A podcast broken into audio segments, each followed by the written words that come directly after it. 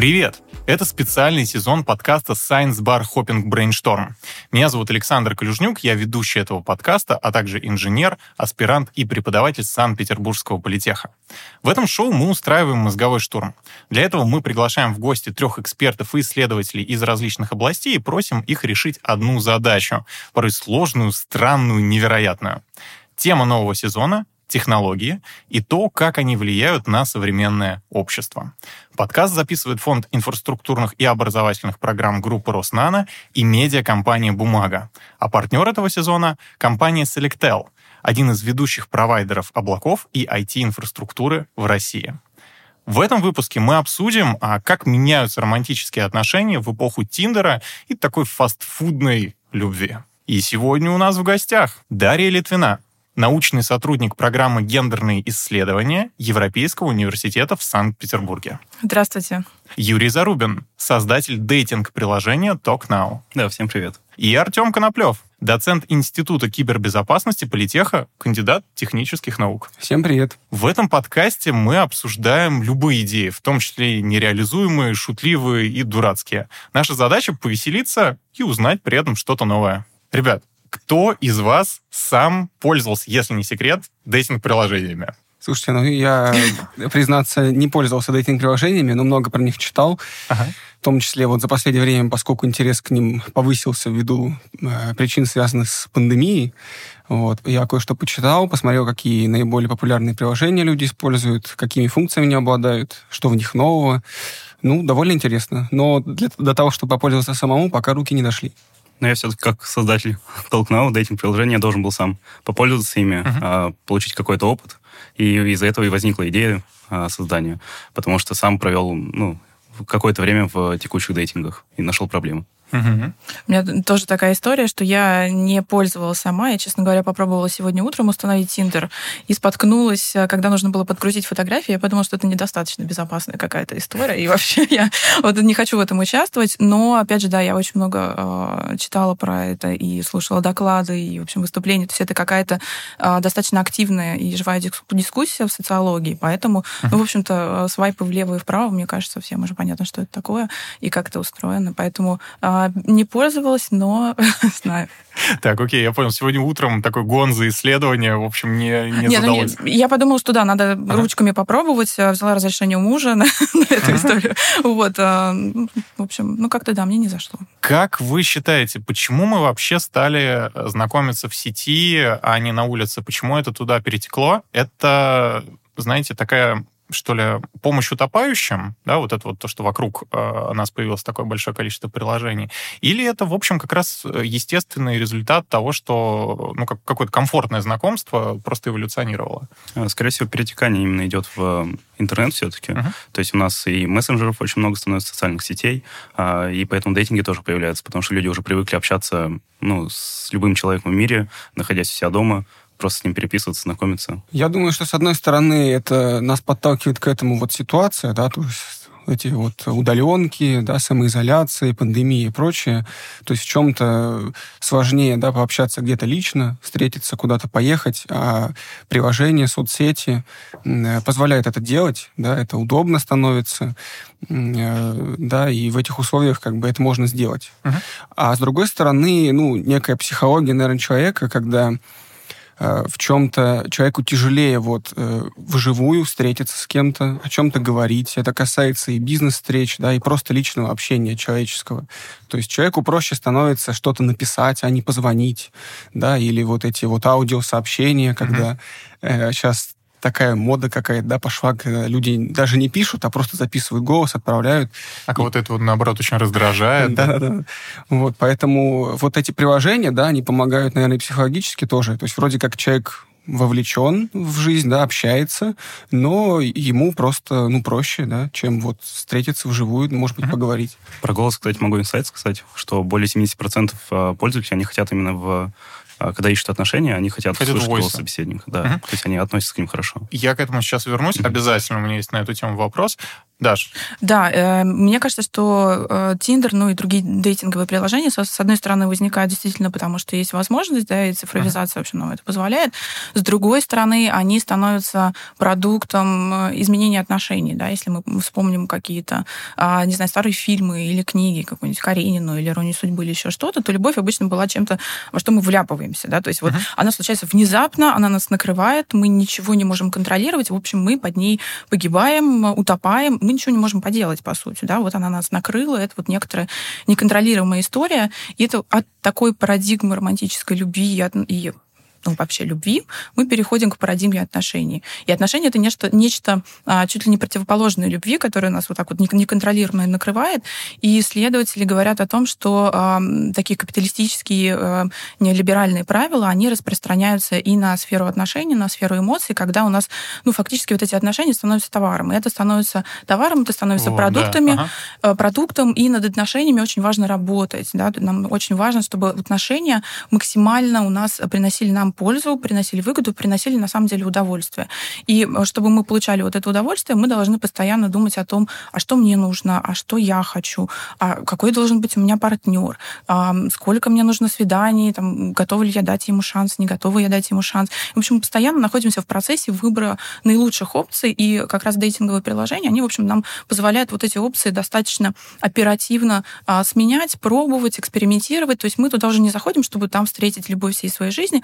Мы заходим туда, чтобы там начать строить какие-то отношения, выбирать, думать, рефлексировать, а что лучше мне, а что мне больше нравится из предложенных опций.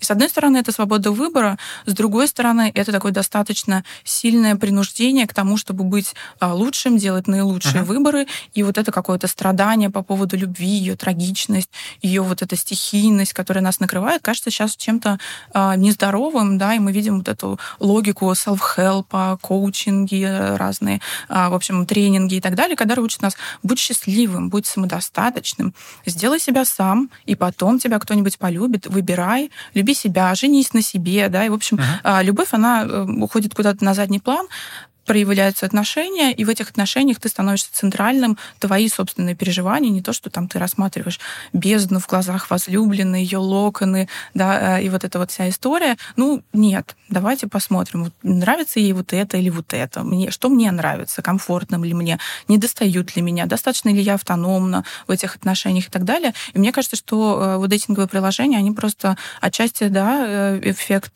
технологического какого-то повороты технологических возможностей, с другой стороны, э, эффект эволюции отношений между людьми. Ну, как будто бы э, то, о чем ты говоришь, это позволяет э, нам, ну, не то чтобы больше контроля, но как будто бы чуть-чуть больше структурировать да, отношения с другим человеком, то есть чтобы мы смогли инициировать это, когда, ну, например, нам хочется, mm-hmm. да, а не только тогда, когда мы там столкнулись с каким-то человеком и нас э, охватили вот эти вот эмоции, а с другой стороны, как будто бы появляется э, некий э, такой более структурированный, упорядоченный ритуал, да, того, что вы, ну, действительно не просто случайно где-то столкнулись, и там какая-то невероятная история, а то, что, ну, по сути ведь э, такие вот знакомства, они какие-то более-менее по одной схеме, что ли, работают.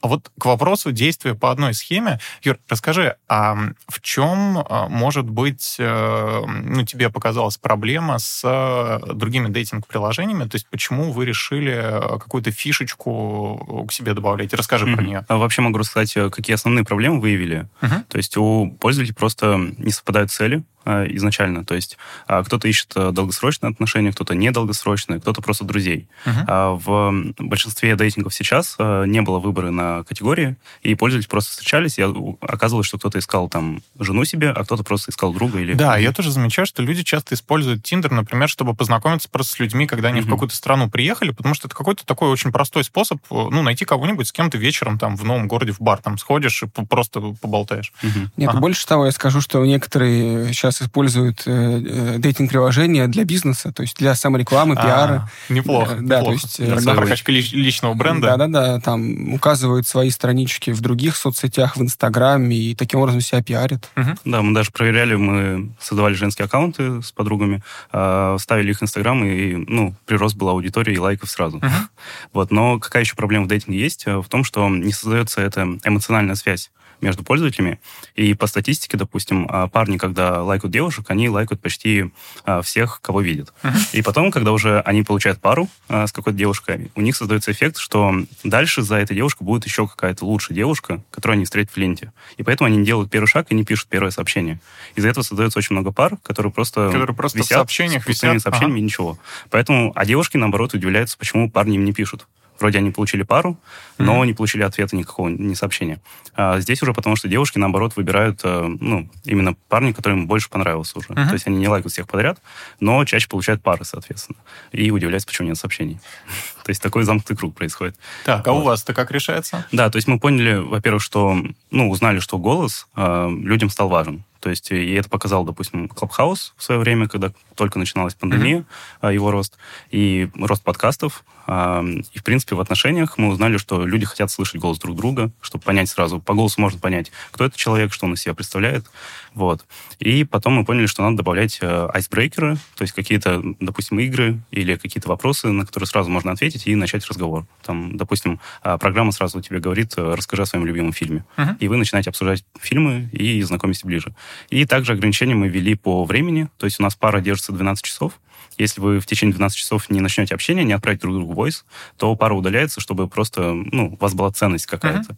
Потому что когда, я даже по себе знаю, когда у меня появлялись пары, создавались в Тиндере, в других приложениях, то я просто думал, ну, потом. Ну, пары, пары, да, да. Через неделю, может, напишу когда-нибудь. Сейчас встречу кого-то еще лучше, может быть, и так далее. И вот этот uh-huh. замкнутый круг опять был. Хорошо. А ты говоришь про эмоциональность, да, uh-huh. про то, чтобы создать вот этот какой-то дополнительный слой, э, ну, вот это айсбрейкер, uh-huh. да, для того, чтобы люди почувствовали ценность друг друга.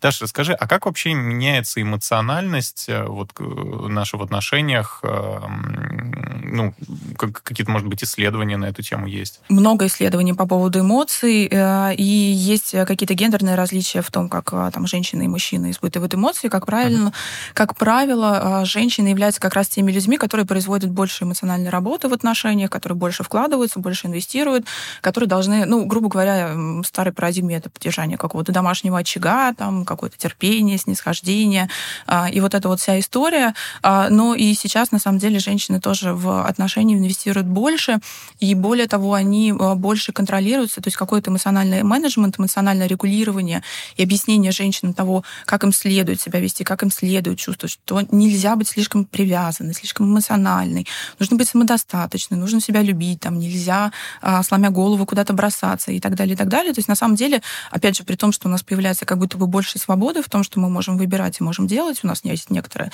э, не знаю, сексуальная либерализация, мы можем выбирать партнера, которого мы хотим, можем, в общем-то, э, да, выбирать партнеров на одну ночь и так далее, и так uh-huh. далее. Это, в общем, не какие-то маргинальные сейчас вещи. Тем не менее, вот это давление и вот этот контроль эмоциональный, он все равно сохраняется. И, конечно, а, потребителями вот этих тренингов по саморазвитию, по психологии, а, да, популярной психологии сейчас э, такая довольно популярная история, а, становятся женщины, и а, их, в общем-то, по-прежнему контролируют ну, в, сфере, в сфере эмоций. Не уверена, что я отвечаю на то, что ты меня спросил. Нет, но это все равно хорошая область. А помогают ли э, дейтинг-приложения с э, вот этими проблемами справляться? Сложно сказать, потому что да, вот эта вот история про то, что в некоторых, ну и мне кажется, отчасти, наверное, в России тоже дейтинговые приложения могут казаться чем-то маргинальным, uh-huh. и может вот это быть несовпадение а, целей. Нет, и, это, это, да, да, это правда. Uh-huh. Мне кажется, что когда люди рассказывают, очень часто, может быть, у вас тоже было, что если какие-то пары э, познакомились в Тиндере, и ты спрашиваешь их, вы слушайте, а как вы познакомились? Они такие говорят, мы познакомились в Тиндере, и дальше они начинают оправдываться. Uh-huh. Ну, то есть как будто бы это что-то что страшное, что нужно было обязательно познакомиться на какой-нибудь э, супер романтической э, неожиданной истории, да, судьба должна была вас свести, а если вы познакомились в Тиндере или на каком-то, ну, раньше сайты для знакомств были, то это ну да, потому что это сразу как бы не то, что ты, сломя голову, куда-то влюбился, uh-huh. а ты, в общем-то, повел себя как некоторый такой рациональный субъект, да, который да, подбирал да. себе отношения. Uh-huh. И э, важно, оказывается, э, вот в этой новой парадигме еще то, чтобы выходить вовремя из отношений, которые тебя не устраивают, это тоже, в общем, показатель твоей успешности. То есть если ты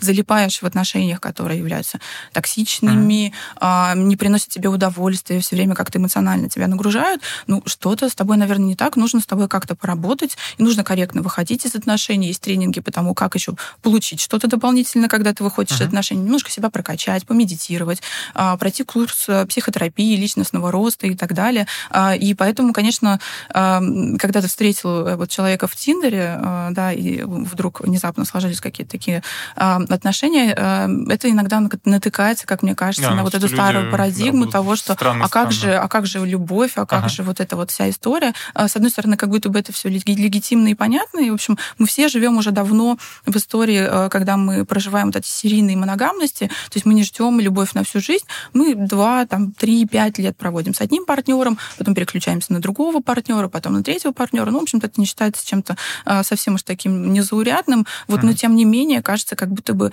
а, мы все время оправдываемся за то, что мы вот эту любовь придаем, и вот этот романтичный образ, хотя он действительно сдвигается, и в Тиндер приходят люди молодые, в основном это люди до 35 лет, больше мужчины, чем женщины. Но вот эта история с тем, что э, бывает, что цели не совпадают, и представление о том, зачем я сюда пришел, они не совпадают. Да? Кому-то нужен э, one night stand, а кто-то uh-huh. сюда пришел найти отношения, постоянного партнера. И вот эти истории про то, что да, к тебе приезжает девушка, и вдруг она из Тиндера э, через три недели говорит, а давай попробуем что-нибудь, а, может вызывать, в общем-то, непонимание. Ну, подожди, это Тиндер, мы сюда не за тем ходим. А, вот, но это всегда так происходит, когда у нас вот меняются какие-то социальные правила, возникают новые, и в случае с дейтинговыми приложениями приложениями, это, конечно, происходит очень стремительно. И если в Америке это уже а, происходит некоторое время назад, мне кажется, что у, у нас, нас это чуть-чуть всегда ага. медленнее. Мы, кстати, заметили, что а, вот как раз голос, общение голосом девушкам нравится больше, потому что даже у нас в приложении у нас сейчас порядка 5000 пользователей, угу. 65% это девушки. То есть э, в обычных дейтингах поддерживается равновесие где-то а, одна девушка на пять парней примерно. То есть что, а, приходят э, гораздо больше молодых людей? Да, да? и именно девушек uh-huh. приходят, потому что они хотят а, больше, ну, для них более важен голос, uh-huh. а парню, ну, грубо говоря, просто без разницы, как общаться. То есть он ну, готов... вот это вот как раз вопрос о том, что об эмоциональной а вот готовности. Про эмоциональный, кстати, хотел сказать, что у нас есть искусственный интеллект в приложении, uh-huh. который производит эмоциональный анализ голосовых сообщений и преобразует их в эмоции. Да, да вот. я видел. А да. Вот это вообще очень круто, по-моему. И это как бы украшает диалог просто uh-huh. и помогает даже понять сразу суть сообщения, слушать тебе его, не слушать. То есть там будут какие-то сердечки, значит, что-то там хорошее, надо uh-huh. послушать поскорее. Будет что-то, ну, э, просто некрасивое или еще что-то, то там ты даже не будешь слушать это uh-huh. и просто пойдешь дальше. Вот, очень, есть... очень хорошо. Мне кажется, очень элегантное э, решение проблемы. Знаете, когда он записывают голосовые, сейчас входят как будто бы в, э, ну, в правила какого-то этикета коротко написать, о чем оно, перед uh-huh. тем, как человек послушает. А вот это еще и искусственный интеллект делает, вообще, по-моему, класс. Даже говорила про то, что вот утром, например, сегодня ты решила не устанавливать приложение, потому что, ну, там, как бы безопасность данных, секьюрность, э, все дела. Артем, расскажи, пожалуйста, по поводу того, какая специфика у дейтинг-приложений, э, связанная с, ну, как раз сохранностью данных, э, ну, кибербезопасностью и вот всем остальным. Ну, давайте я вас немножко сначала попугаю. Давай, давай, отлично. А потом немножко успокою. Ага. Э, ну, смотрите, то есть э, в целом, что касается дейтинг-приложений, да, то есть прежде всего это приложение, которое обрабатывает какие-то персональные данные человека. Вот. Ну, и уже во вторую очередь, да, это какое-то специфическое приложение, именно дейтинг. Соответственно, и угрозы безопасности, да, у нас делятся как бы на стандартные, которые есть, ну, в любом приложении, mm-hmm. которое обрабатывает какие-либо персональные данные, да, то есть общие для всех приложений. И есть, как, и есть, безусловно, специфические вещи, да, такие как там э, доксинг, да. Кто? Доксинг, то есть это когда, ну, скажем так, без вашего ведома собирают какую-то информацию а, о вас, uh-huh. да, и публикуют ее, то есть размещают в публичном uh-huh. доступе, Э, ну, например, там, с целью шантажа, да, то есть вот эта история, когда э, знакомятся в дейтинг-приложении, э, выуживают типа интимные фотографии, да, там, и потом ага. шантажируют, соответственно, ну, жертву, да, что вот сейчас я опубликую, и поэтому давай плати, или там, ну, вот что-то такое, да. Э, вот. Что касается как бы общих да, угроз, ну, понятно, то есть там, э, начиная там, от кражи паролей учетных данных да, от приложения, вот, заканчивая ситуациями, когда вот, ну, фейковые знакомства, не знаю, человека приводят там в кафе, где пытаются развести на деньги, да, то есть uh-huh. когда пытаются вот э, похитить, похитить какую-то информацию о нем, вот, и либо просто украсть учетные данные. Да, mm-hmm. То есть это такие вот моменты, да, которые специфичны, безусловно, для дейтинг-приложений. Вот, и э, что касается вот э, сталкинга, да и доксинга, то есть этих вещей, то, конечно, дейтинг-приложение — это удобная площадка, ну, чего уж там говорить. То есть человек, э, жертва, да, потенциальная, он, безусловно, о себе публикует какую-то информацию, да, там, имя, не знаю, никнейм, фотографии, да, чем он занимается, может быть, где работает, где проводит время, да, и это, этой информацией, безусловно, могут воспользоваться злоумышленники, чтобы, например, Э, собрать по максимуму информацию о нем, да, втереться в доверие, посмотреть на основе той информации, которую он разместил, не знаю, найти этого человека в соцсетях, да. Э, понятно, что все современные дейтинг-приложения думают об анонимности, да, то есть никто не заставляет там о себе рассказывать все, да, Э, но с учетом того, что существует достаточно много сейчас приложений и сервисов, которые позволяют собирать информацию о человеке, mm-hmm. зная на входе очень, ну, очень ограниченный mm-hmm. набор, да, то это, безусловно, удобная площадка. Вот, поэтому, ну да, то есть проблем достаточно много, связанных с безопасностью. Ну, я обещал вас немножко успокоить, да? Да, давай, давай. Пришло, пришло самый момент. Пришло, давай. То есть, э, в целом, тут для того, чтобы как бы не, не попасться да, на все эти многочисленные уловки, ну, нужно немножко просто включать голову, да, там, не, не сообщать о себе то, э, что вы бы не хотели, чтобы узнал каждый встречный. То есть, по сути, публикуя какую-то информацию в дейтинг-приложении, это равносильно тому, что вы говорите всему миру об этом ну, как, в общем, наверное, во всех социальных сетях, это же правило, наверное, на все распространяется. Конечно. Ага. То есть, если вы хотите, чтобы какую-то информацию вас не узнали, ну, не публикуйте ее, да, в дейтинг-приложении. А потом, э, ну, так вот я немножко почитал, да, различные там статистики, отчеты касательно дейтинг-приложений. Я так понял, что основная проблема, на которую жалуются пользователи, это вовсе не проблема с безопасностью, да, а ситуации, когда в, э, в дейтинг-приложениях ну, под разными предлогами э, выманивают деньги, то есть разработчики приложений, да, uh-huh. пытаются, ну, заработать, это естественно, да, вот, и э, там вставляют много рекламы, да, чересчур, там, или добавляют какую-то какую функциональность, которая работает только, только по подписке, по подписке uh-huh. да, вот. А второе, да, на что жалуются пользователи, это боты, да, то есть в, очень много э, учетных записей, за которыми стоят, ну, не настоящие люди, да, а просто, ну, кто-то их как бы автоматически да, заводит, так называемые ну, боты, да, которые, ну, фейковые страницы. Слушайте, кто-нибудь еще смотрел, я не знаю, кто-нибудь смотрел этого российского Хатабыча фильм? Да, да, да, 90-х годов, 90 какого-то Да, ну что-то такое, где он там, этот Хатабыч, начинает переписываться с прекрасной девой, а выясняется, что это чат-бот. Вот, и то есть в принципе, вот в топе, наверное, прежде всего эти проблемы. Ну, безусловно, есть инциденты, связанные с безопасностью, но, я говорю, нужно включать голову, чтобы их не было или их было меньше.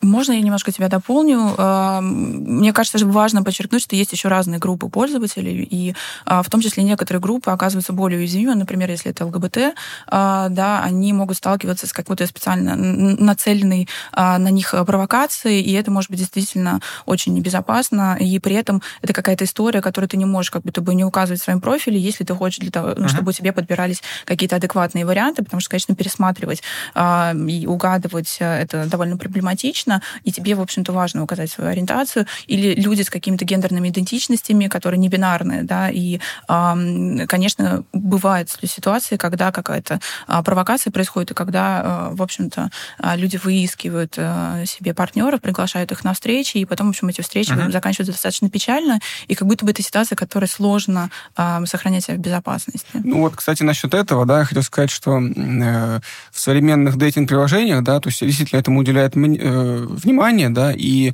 ну, та же нейросеть, вот, которую, да, сейчас в последнее время используют тоже в этих приложениях, да, пытаются э, с помощью нее анализировать э, в том числе сообщения, которые пишут э, вот участники, да, приложения друг другу, mm-hmm. и в, в автоматическом режиме определять вот, ну, вот этот хейтинг, да, там, mm-hmm. буллинг, то есть какие-то плохие, да, в общем, вещи, высказывания, вот, и там, не знаю, снижать рейтинг этих участников или блокировать их учетные записи, или как минимум спрашивать, да, то есть человек, если он пытается пытается написать какую-то агрессивную фразу, ему э, приложение спрашивает, а вы уверены, что вы хотите как бы это публиковать? Да?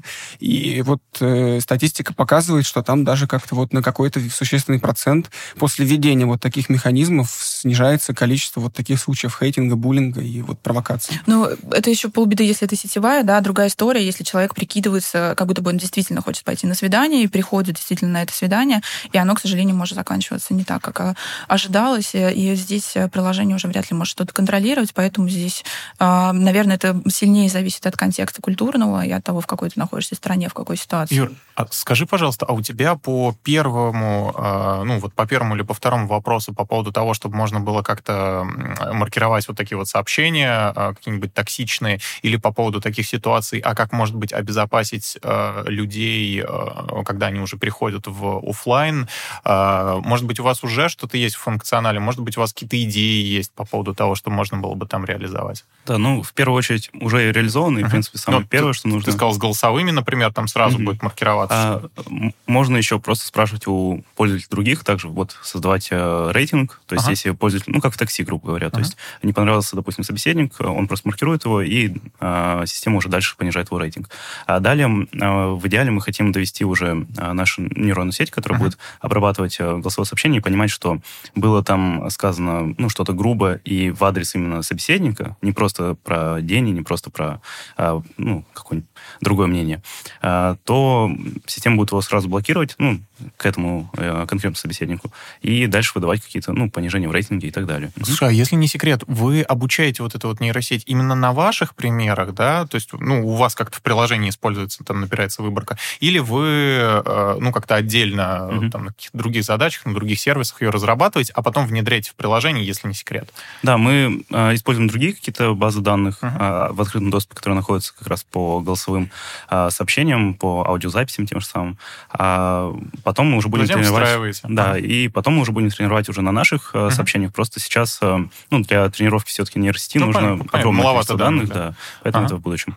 Вот, но все равно я считаю, что основная проблема это как с финансовой грамотностью, то есть это просто грамотность человека, что, допустим, не надо отправлять свои деньги на там, авиабилет э, девушки да, из другой страны, да. то есть uh-huh. это подозрительно будет. А какие-то мысли, может быть, по поводу безопасности при выходе в офлайн? Uh-huh. Или пока еще об этом не думали? Мы планируем просто давать хотя бы советы, что встречать, uh-huh. ну, первую встречу делайте где-то в общественном, в общественном месте. месте. Да, да в парке, ага. чтобы э, можно даже сказать э, друзьям, что где-то находишься, ага. с кем то находишься. Да, вот это, кстати, максимальную информацию передать. Удобно. Да, чтобы ага. люди не стеснялись говорить, что они идут на свидание с кем-то из дейтинг-приложения, ага. во-первых, в первую очередь, а во-вторую, чтобы они, ну, показывали, допустим, фотографию человека и говорили, что вот, ну, чтобы как с такси тоже а, люди были спокойны. Угу. Так, хорошо. А был ли тут про чат-бота, да, поговорили, а был угу. ли опыт встречи с фейками? Была ли у вас, ну, для угу. вас, как для создателей приложения, а, это какой-то проблемой? Или в целом, ну, появляются иногда и появляются, угу. ничего страшного? А, вообще, а, в первую очередь хочу сказать, что мы сами не создавали ботов, потому что есть, угу.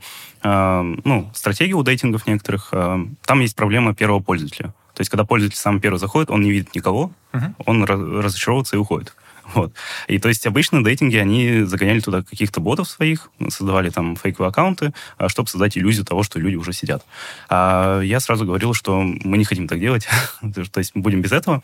Мы сделали как эм, Clubhouse, waitlist, а, и то есть люди э, ну, э, завели трафик, люди uh-huh. пошли регистрироваться в приложение, но дальше встречали экран, что спасибо, э, ожидайте, когда-то мы вас запустим. И потом уже, когда мы запустились полноценно, люди зашли в приложение, увидели а, настоящие uh-huh. профили uh-huh. с настоящими аудиозаписями. Вот. И плюс как раз вот это голосовое общение в том, что все равно его поделать сложнее, чем текстовое сообщение. То есть нужно, у нас обязательно нужно записать свой голос для mm-hmm. доступа к приложению. Есть пользователи, которые сейчас записывают тишину, а, но мы тоже в будущем будем их э, ранжировать, uh-huh. смотреть, что, ну, из тихо аудио мы будем предлагать, ну, может, какая-то проблема у человека, там, uh-huh. предлагать ему тему для разговора и понижать его рейтинг, если он не меняет свое аудио. Понятно. Вот. Но все равно, если человек хочет как-то обманывать, то ему будет сложнее, потому что, ну, допустим, в обычных дейтингах очень много аккаунтов мужчин, которые выдают себя за женщин и выманивают как-то деньги. А все-таки голос поделать э, будет сложнее намного. Так, а у меня еще такой вопрос. Говоря про безопасность именно дейтинг-приложений, я вот э, читал статью на Forbes по поводу того, что по некоторой шкале защищенности, что бы это ни значило, у приложений, у дейтинг-приложений оказалось какие, какие-то очень маленькие баллы. Там есть какие-то вот 5 баллов, это там максимальная защищенность, опять же, что бы это ни значило. А у Tinder Тиндера и многих других приложений, они вот выставляли там 0,5, 0,5 балла, 0,1 балла. Вопрос, Артем, ты можешь как-нибудь это... Или Нет, ну, непонятно? Смотри, я, я не знаю, какие там критерии были у тех, кто это оценивал, да, ага. но могу предположить. То есть э, первое, наверное, ну, на что стоит обращать внимание да, разработчикам э, приложений, это то, как э, то, как происходит авторизация, то, как защищаются учетные данные пользователя, да, как они передаются от приложения на сервер, uh-huh. как хранятся. Э, и на это же на самом деле имеет ну, смысл обращать внимание пользователям, да, потому что э, ну, есть, так сказать, общие практики, да, по безопасности, то есть, что можно делать, да, что не стоит, да, вот, например, не стоит э, везде использовать один и тот же пароль, да, потому что если он Э, если произошла утечка данных на каком-то, на каком-то, приложении, да. да, то, соответственно, э, злоумышленник, опять же, ну, проведя некую разведку, угу. да, собрав информацию о человеке, как, в каких он еще соцсетях состоит, сервисах. Что в целом не очень сложно. Что не очень сложно, да, и, и будет иметь возможность заходить от имени этого человека и в те сервисы, да, зная его э, там утекший пароль. Вот, а, да, то есть второй момент это, ну, ни для кого не секрет, что сейчас э, есть не один, а много сервисов, которые с использованием все тех же нейронных сетей, да, позволяют э, находить профили пользователя, да, где либо та же самая фотография, либо даже другие фотографии. То есть если даже фотография уникальна, ее нет нигде там в соцсетях или в сети интернет, то э, благодаря вот э, нейронкам, да... Какую-то похожую. Да, то есть находятся похожие фотографии, и человек с довольно высокой точностью uh-huh. вычисляется.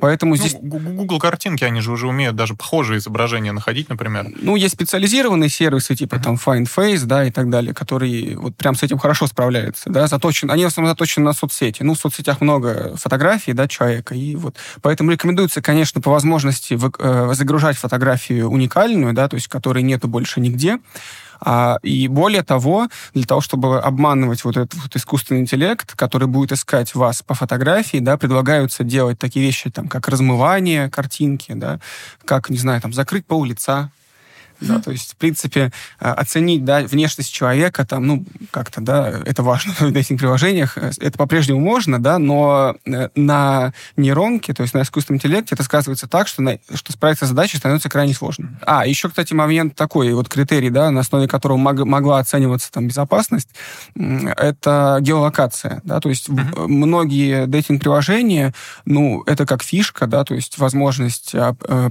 посмотреть, а, насколько далеко человек, далеко человек находится Э, там, в этом ли он городе, или, может, mm-hmm. за 2000 километров, и, и смысл, да, тогда.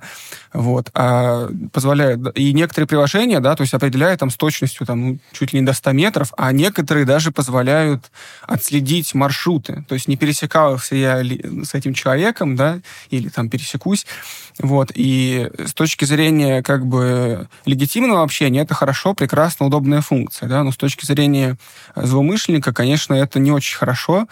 Опять же, позволяет там больше информации собрать о человеке, да, э, то есть включается социальная инженерия, э, а на самом деле, какие не были бы изощренные вот атаки способы выманивания денег, там, э, кража данных и так далее, вот что там, не знаю, 50 лет назад, что сейчас, ключевой фактор — это человеческий. Uh-huh. То есть какие бы ни были совершенные методы защиты, как бы классно разработчики приложения не предусмотрели все, все равно, да, человеческий фактор, он решающий. Ну, это история, когда вы, не знаю, выходите из дома с, с пачкой купюр толстой, размахиваете ею, да, идете по улице. Сейчас уже никто так... Э, и кричите, у меня куча денег, да, и что дальше с вами происходит? Ну, кто-то пробегает, выхватывает у вас пачку денег, и был таков. Э, что, кто в этой ситуации виноват? Да, тот, кто украл у вас деньги, да, вы, потому что как бы направо или налево ими размахивали, там, или... Или правоохранительные да, системы, которые да, не которые не сработали вам. и не обеспечили безопасность. Кто в этой ситуации виноват? Ну, наверное, все виноваты. Поэтому, да, человеческий фактор, он ключевой, и надо в первую очередь задумываться, как, то есть, как вы себя ведете, да, когда работаете с этими приложениями, что сообщаете и так далее. Э, да, я немножко хотела сказать про то, что безопасность, она бывает не только там финансовая, но и могут быть какие-то э, репутационные издержки от того, что человек зарегистрирован в Тиндере. И э, у меня мелькнула мысль, когда я сегодня утром регистрировалась в Тиндере, я думаю, вот сейчас мои студенты э, меня обнаружат в Тиндере, да. И нет, они, конечно, про меня, они, скорее всего, подумают, что я что-нибудь изучаю. Я, в общем, в этом уверена. Но, с другой стороны, я понимаю, что есть люди, для которых это может быть какой-то принципиальный момент. В общем, не все у нас в стране занимаются гендерными исследованиями. А, поэтому э, для кого-то, например, обнаружить своего бизнес-партнера, а, преподавателя, учителя, начальника и обнаружить какую-то персональную информацию о нем или о ней, может быть, э, на самом деле достаточно чувствительным какой-то социальной ситуации. Ну, то есть да, сам факт того, что мы в целом ловим себя на такой мысли, он ведь, наверное, показывает как раз то, что мы еще действительно находимся в таком вот процессе перехода. Поэтому многие делают такую функцию, что показывать э, твой аккаунт только тем, кого ты лайкнул. А, То есть э, таким образом ты, если видишь, ты сам увидишь своего, допустим, студента или uh работника, и не будешь его лайкать, он тебя никогда не увидит. Понятно. И также есть возможность скрыть себя от своих контактов. uh То есть э, скрываешь от всех, кто у тебя есть в контактах, и они, если зарегистрированы в приложении, то они тебя просто не увидят. Ну, то как есть, будто но это бы решения такие. Да, есть... все еще не стопроцентное да. решение, но тут, наверное, стопроцентных решений никогда и не будет, но все равно хороший...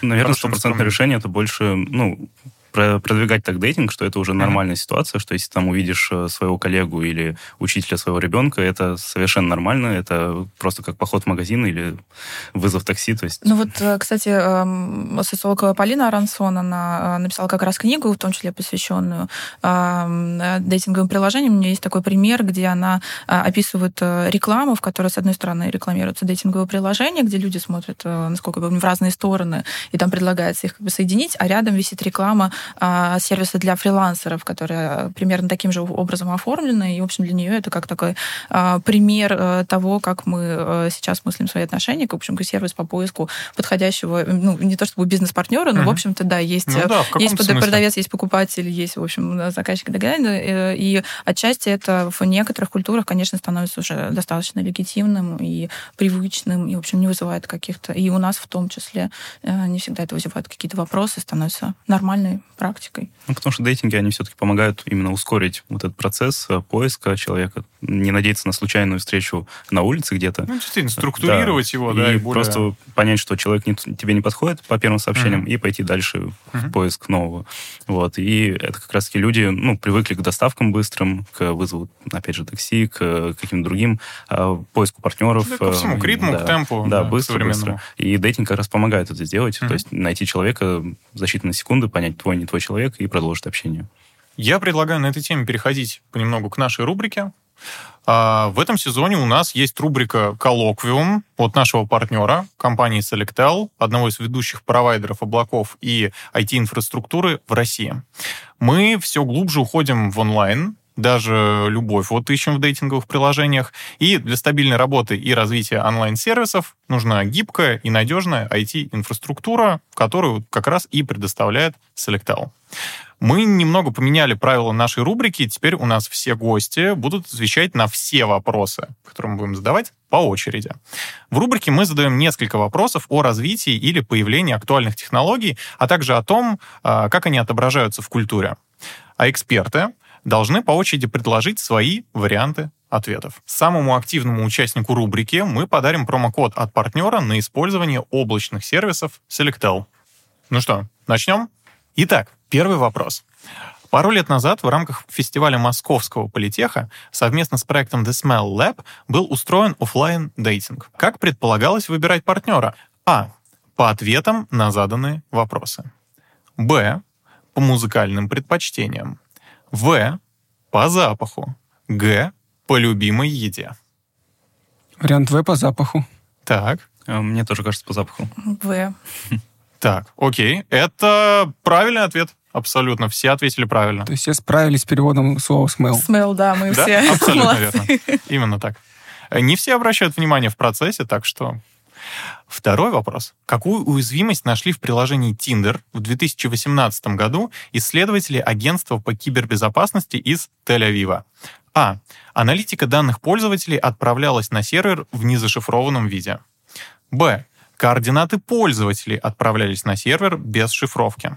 В. Не поддерживалось соединение по протоколу HTTPS. И Г. В приложении на Android небезопасно хранились токены. Ну, теоретически, наверное, могу быть э, все четыре варианта, да. Ну, угу. давайте попробуем вариант В.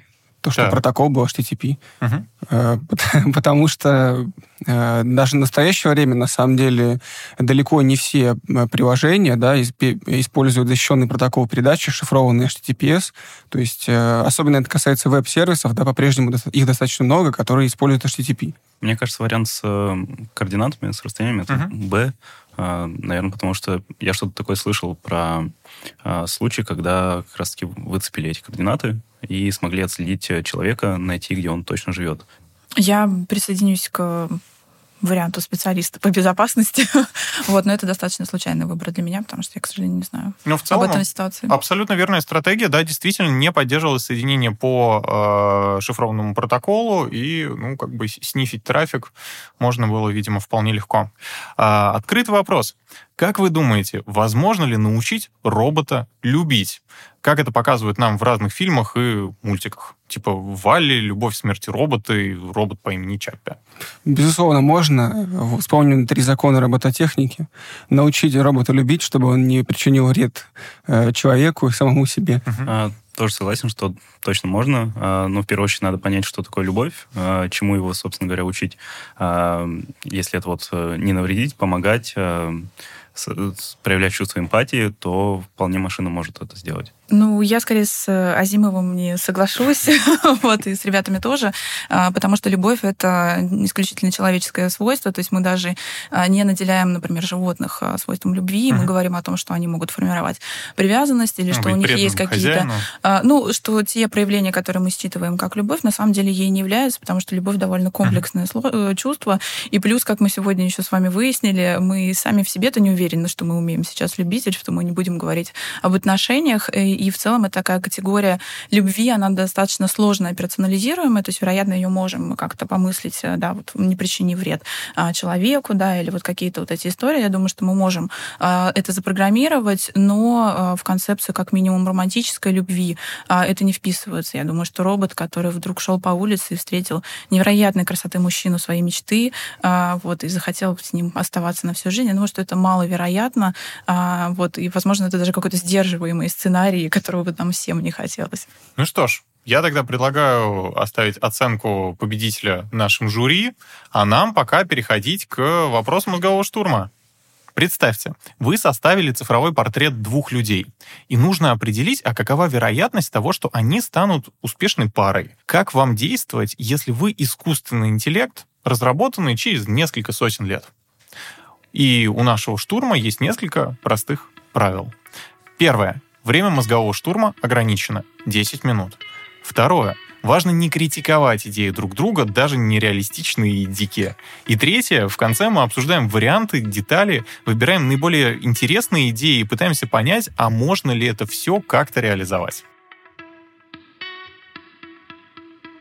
А слушателям подкаста мы хотим предложить тоже поучаствовать в нашем штурме. Как определить, что люди станут успешной парой, если вы искусственный интеллект, созданный через сотню лет? Пишите свои идеи в комментариях на YouTube. Если вы слушаете аудиоверсию подкаста, то ссылку на видео вы найдете в описании выпуска. Автора лучшей идеи мы наградим вот таким вот набором от партнера сезона – компании Selectel, одного из ведущих провайдеров облаков и IT-инфраструктуры в России. Кстати, динозавр T-Rex — символ компании и известный персонаж среди IT-сообщества. Многие айтишники мечтают получить плюшевого динозавра, но удается не всем. Компания обычно дарит их только за победу в конкурсах и квизах. Также победитель получит подарок и от медиакомпании «Бумага» — годовую подписку на одну из трех рассылок издания об архитектуре, напитках или культурных событиях города.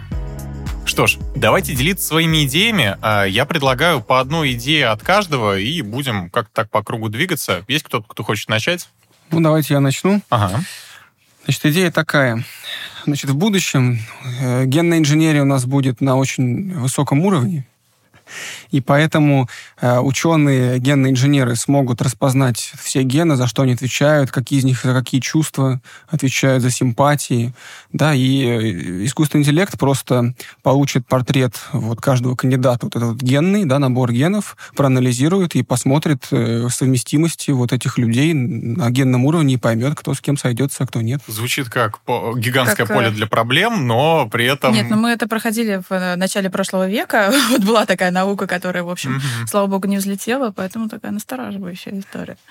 Слушайте, у меня тоже настораживающее, наверное, будет предложение, потому что у меня предложение, вот э, такие сервисы, они обычно э, говорят так, отметь, что тебе нравится.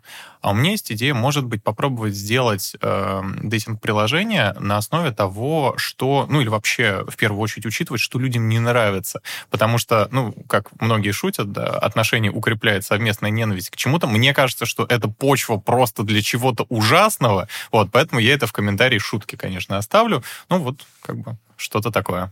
Uh, да, у меня uh, скорее не про то, как можно было бы сделать светлое будущее, а про то, как оно могло бы развиваться, если бы предположения вот социальных исследователей, которые занимаются проблемами эмоций, были бы правдивыми, мы действительно шагаем в сторону в общем, такого капиталистического принципа организации своей личной жизни. И я подумала, что тогда бы мы шли и дальше по пути минимизации издержек и максимизации удовольствия, собственно, к чему мы могли бы прийти. Ну, во-первых, я думаю, что а, в таком случае а, очень котировались бы и продолжали бы котироваться вот те самые инвестиции в себя, и, вероятно, количество часов психотерапии, которое было бы отмечено а, в профиле, могло бы стать важным маркером того, насколько человек в себя инвестировал, насколько стоит с ним вообще связывать вот эти отношения. И это, кстати, будущее, может быть, тогда не стали, это, я бы сказала, ближайшие десятилетки. Uh-huh. И продолжая эту же линию, тоже как пример того, как мы могли бы, опять же, максимизировать пользу вот этих отношений. Есть такая а, в социологии а, история про силу слабых связей.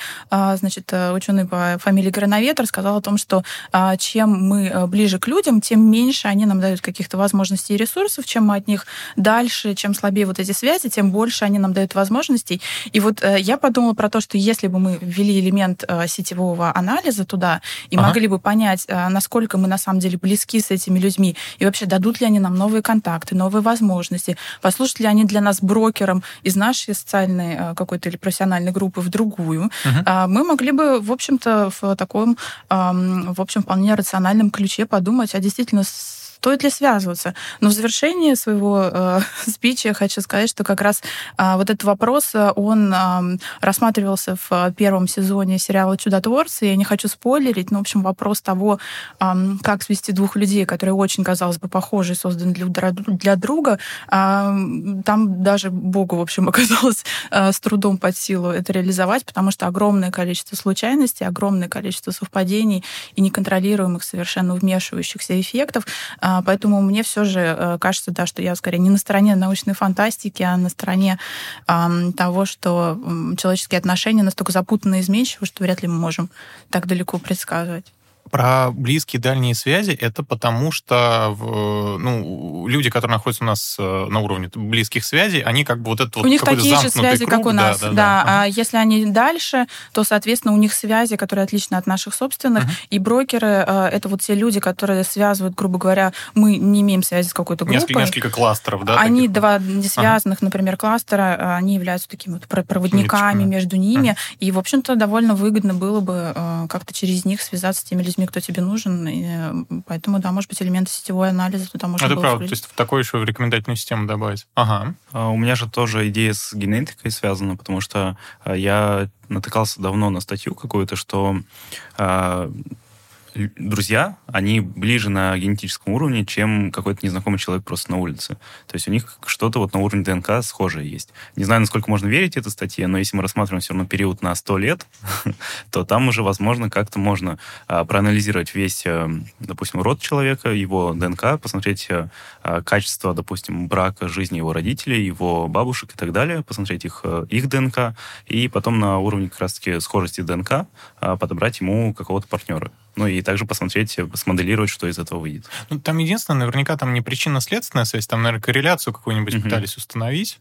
Ну, а, скажем так, если мы живем в какой-то этнически гомогенной среде, ну, вот я, то да, вероятность того, что подумал, мы, да. да, в общем-то, да, а, есть... она может быть велика, да, но это, mm-hmm. в общем, не предполагает, что mm-hmm. если мы куда-то переезжаем или передвигаемся, или просто в своей же среде встречаем кого-то другого, и плюс э, биоэтика, она все-таки тоже развивается, и вопросы, которые связаны с э, возможностями какого-то генетического тестирования, подбора и так далее, они, в общем-то, достаточно серьезным образом разбираются и обсуждаются, и поэтому даже когда у нас возникает технологическая возможность, она не всегда оказывается реализуема, потому что есть определенные э, этические для этого причины, и, э, ну, собственно, как в случае там с Евгеникой, мы знаем исторический пример, который, к сожалению, uh-huh. закончился совершенно трагически, и поэтому э, такие опыты и эксперименты, к ним есть большая настороженность со стороны э, определенной группы профессионалов, поэтому, в общем, технологически многое возможно, но есть определенные социальные, этические, медицинские, сдерживающие, uh-huh. культурные факторы,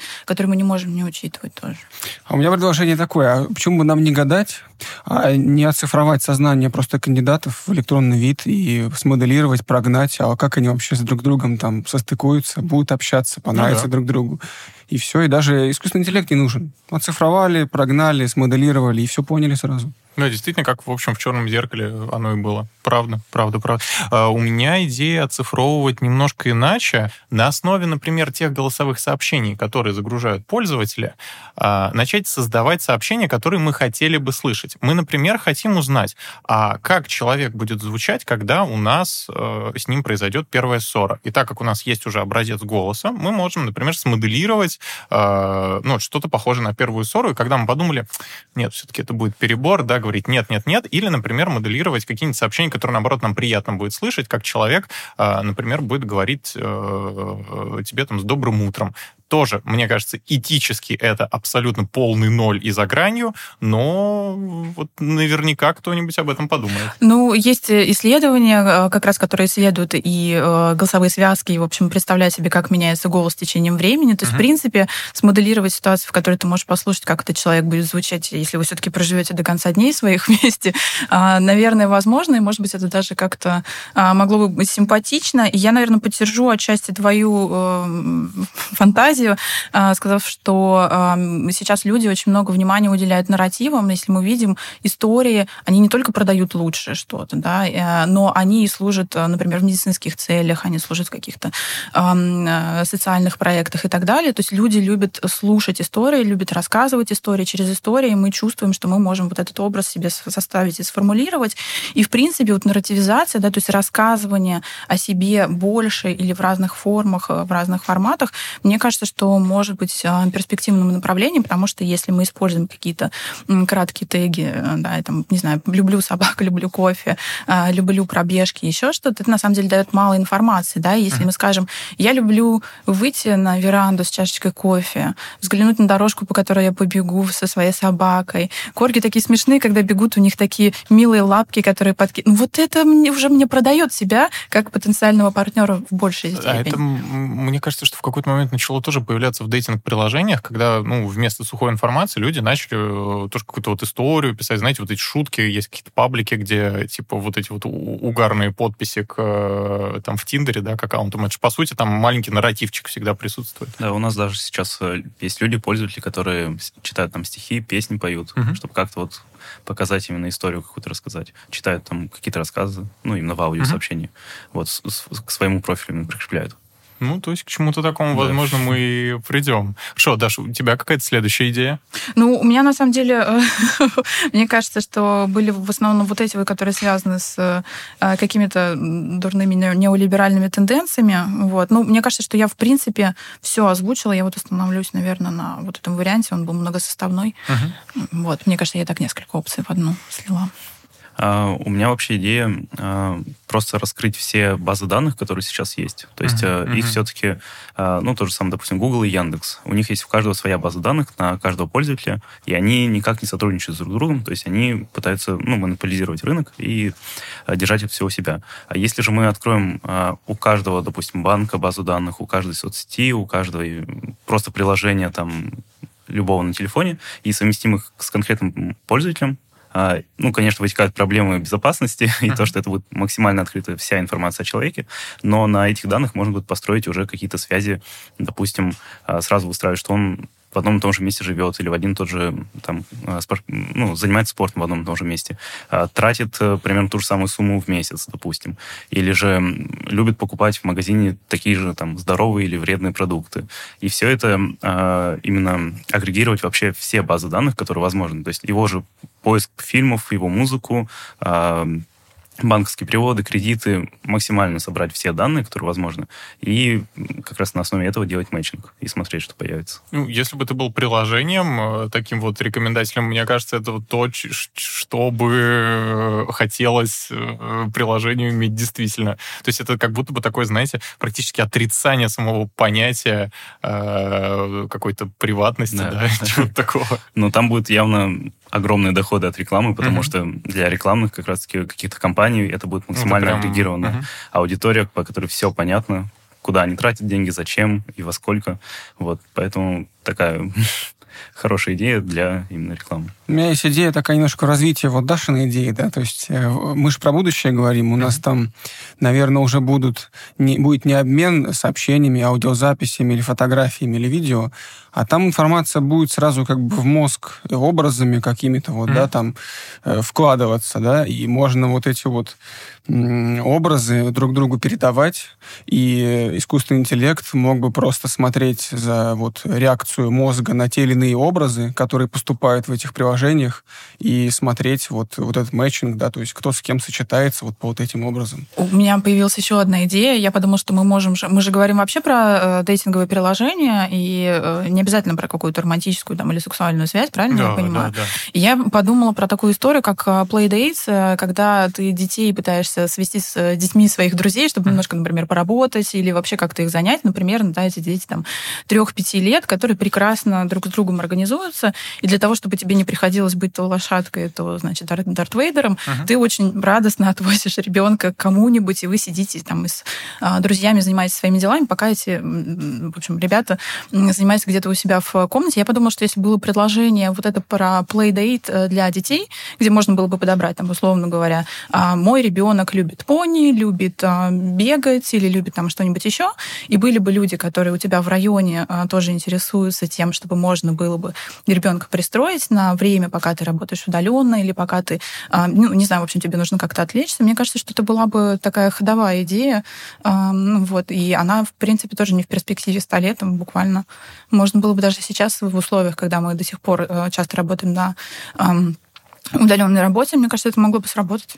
То есть, и причем это еще можно в какие-нибудь игровые сервисы встраивать, да, там в какой-нибудь там Roblox, Контру э, и все остальное. Можно, они же наверняка тоже какие-то данные собирают о пользователях, да, и они очень много узнают о детях, о их пристрастиях, и вот там, типа, тебе ну, нравится на таких уровнях играть, тебе нравится на таких уровнях играть. Ну, Контра это скорее уже не про тех детей, за которыми нужен присмотр, а вот, а, а вот такие... Ну, да, я скорее думала про маленьких, там, про uh тодлеров, да, или про каких-то младших школьников, а, которых, ну, вот школа заканчивается в три, а работа у тебя заканчивается в 7, uh-huh. да, и тебе нужно просто, чтобы ребенок э, чем-то занимался, и при этом не сидел у тебя на коленках, когда ты э, в видеочате пытаешься с коллегами связаться, а чтобы он сидел у себя в э, спальне uh-huh. с другой там девочкой или с мальчиком, а uh-huh, ты с мамой да. или с папой, да, при этом вы работаете, занимаетесь своими взрослыми делами, вот, или как-то подкидываете детей друг к другу. Вот это была бы, мне кажется, актуальная история. Я бы пользовалась.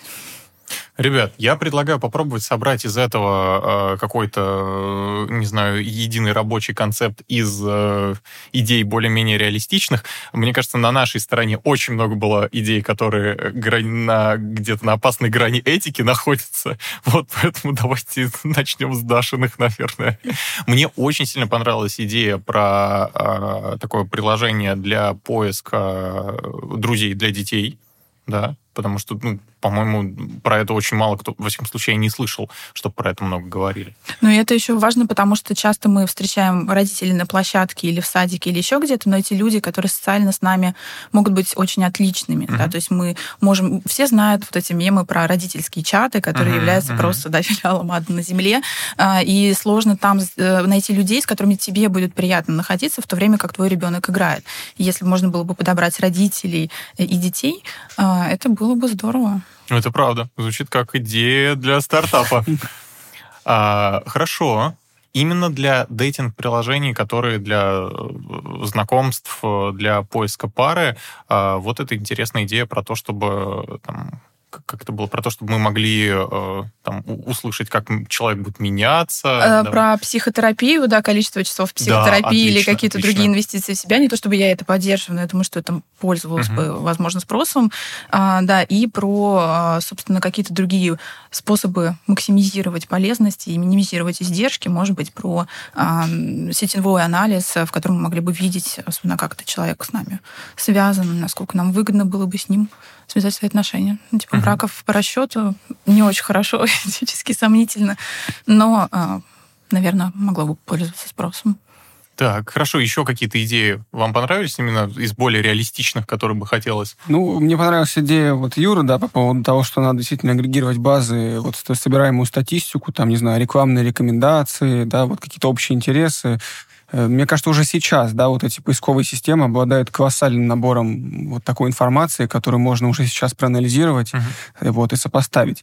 Но, правда, безопасник во мне как бы начинает кричать, что а где же вот эта безопасность персональных данных, а где анонимность, да, где приватность. То есть с этим могут быть проблемы, найдутся обязательно люди, которые категорически, да, не захотят вот, чтобы информация о них, она вот агрегировалась где-то, хранилась и вообще любой сбой да, в такой базе, он приводит к тому, что ну, вот, вся информация о человеке, она утекает. Это вот там недавно, ну как недавно, пару лет назад, да, какая-то пользовательница одного из дейтинг-приложений э, написала статью интересную, что она решила запросить у компании объем информации, который о ней есть. Ну, то есть mm-hmm. в этом приложении была такая опция, да, можно обратиться в, в компанию, чтобы они прислали вот отчет о человеке, какую информацию они обладают. Отчет там был а, а я начал замечать, да, такие вот во многих сервисах кнопочки появляются. Да-да-да, mm-hmm. и, и как, каково было ее удивление, когда обнаружил, что там отчет на 800 страницах, mm-hmm. где, где о ней все известно, да, ее там, не знаю, любовные предпочтения, там, где она училась, работает, настроение каждый день, там, где она ходит. Ну, то есть, э, в общем, страшно с ней не приснится снится, да. Вот поэтому, как, как безопасник, я, наверное, опасаюсь такой, такой истории, да. Но с точки зрения функциональности, наверное, это было бы интересно. И это то, что уже может быть реализовано в ближайшем будущем. Uh-huh. Но я считаю, что все равно мы, если вот про будущее, допустим, на сто лет идем, то, возможно, люди как раз-таки привыкнут к тому, что все уже открыто становится, они готовы делиться любой информацией о себе, а, как, возможно, было в дивном новом мире вроде, где люди просто знали все о друг друге. А, правда, вроде ни к чему хорошему это не привело, но, возможно, а, как раз-таки, если мы поймем, что нам нечего скрывать, и что можно спокойно делиться любыми предпочтениями, любыми интересами, то как раз это поможет что-то сделать лучше. Также мне понравилась идея с э, мозгом, э, как-то вот э, вылавливать эти чувства в нем, потому что я даже слышал, что э, человеческому мозгу достаточно одной секунды, чтобы понять, э, ну, увидев человека, понять, твой человек, не твой человек. Понять, хочешь ли ты с ним дружить, вообще общаться, или ты хочешь просто отойти подальше. А, то есть мозг это обрабатывает менее чем за секунду, а уже потом мы какие-то строим доводы, мысли и думаем, что нет, ну, мозг был неправ, на самом деле человек хороший и так далее. А потом все опять рушится. И поэтому, если мы сможем в приложении сделать так, что, ну, допустим, э, свайпим людей с фотками, просто uh-huh. видим фотографию, а обрабатываем сигнал мозга, то, что он за секунду понял, что нет. Потом ты, правда, подумал, что, ну, может быть, как-то передумать, но мозг сказал нет, и приложение говорит нет, значит нет. Uh-huh. Если мозг сказал да за эту маленькую секунду, то как раз-таки идет вот этот мэтчинг. Так, ну и у нас в итоге собирается такой, э, в этот раз, странный тиранозавр из ответов. С одной стороны, использовать все еще прям очень нравится э, какую-то вот информацию действительно вроде посещения. Э, ну, вот ее можно как бы обобщить. То есть э, добавить в дейтинговое приложение некоторую, ну, видимо, может быть, не слишком объективную информацию о том, насколько человек готов вкладываться в себя в каких-то вот областях, которые еще ну, как-то не, не, не максимально вошли в нашу жизнь, ну, как, например, посещение там, а, психолога-психотерапевта. С другой стороны, э, возможно, очень сильно улучшит качество приложений, э, как это, отказ от приватности, да, но при этом он принесет нам огромное количество других проблем. Ну, вот как-то нам нужно будет, как обычно, находить вот эту золотую середину между приватностью и теми данными, которые мы с вами будем делиться. Перед тем, как заканчивать, хочется объявить победителя еще сегодняшней рубрики. А, сегодня победила Даша. да, так как по первоначальным э, ответам у них с Артемом было одинаковое количество правильных, но ее ответ на открытый вопрос показался нашему жюри э, как наиболее развернутым. Вот. Поэтому спасибо вам большое за участие, и, по-моему, вышло классно. Спасибо. Спасибо большое. Спасибо. Вы слушали новый выпуск специального сезона подкаста Science Bar Hopping Brainstorm, который записывает Фонд инфраструктурных и образовательных программ группы Роснана и медиакомпания «Бумага». Партнером сезона стала компания Selectel, один из ведущих провайдеров облаков и IT-инфраструктуры в России. А компания ценит нестандартное мышление и смелые идеи, которые способствуют развитию технологий. Другие эпизоды вы можете посмотреть на YouTube или послушать на любой удобной подкаст-платформе. Не забывайте ставить лайки, подписываться и нажимать на колокольчик. Увидимся в следующем выпуске.